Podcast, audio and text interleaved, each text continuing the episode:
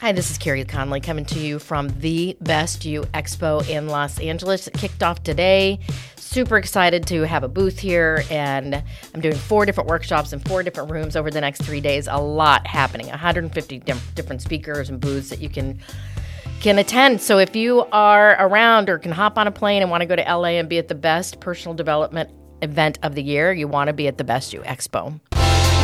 Welcome to Moving Through and Beyond, a podcast dedicated to sharing inspired journeys of redefining life, vision, and purpose after immense hardship and grief. My goal with this podcast is to give you hope and to let my guest journeys inspire you to make the choice to keep looking up. I'm your host, Carey Conley. So, I want to talk to you today about a conversation I just had with two guests on my Moving Through and Beyond podcast with regards to what do you do when you go through some sort of loss or some sort of tragedy? And the very people in your life that you expect to really support you, really be around you, really help you the most are not those people. And I've had this happen. My daughter and I have lost both my husband and my son uh, to suicide over the past eight years or so.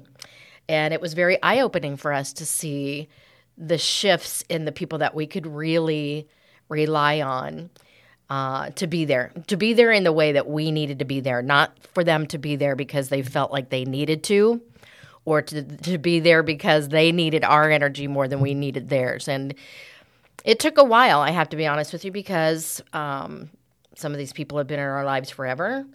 Some of them are related, possibly. Uh, and it just really was the opportunity to look at life in a whole different way. And what I mean by that is that a lot of times we can get very, very angry with these people. And it's anger's not a good uh, emotion to have on top of the fact that you're grieving your own loss and trying to maneuver through some big shifts happening.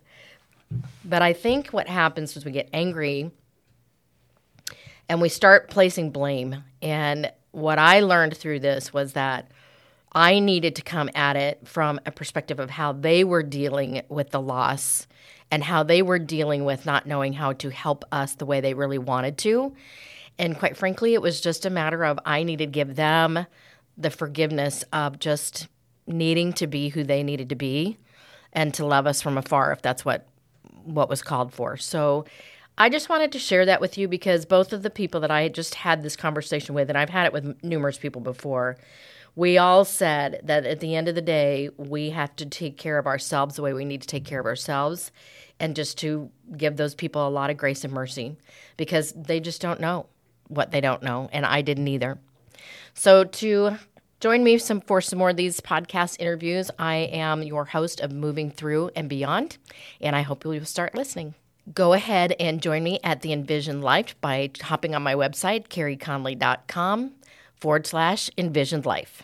Thank you for listening to the Moving Through and Beyond podcast. I am thrilled to be here at the expo. Hope to see you here if you can make it. And join me at Envisioned Life. If you found this episode inspiring or helpful, please share it with a friend or a family member. In order to be successful on this mission, I can't do it alone.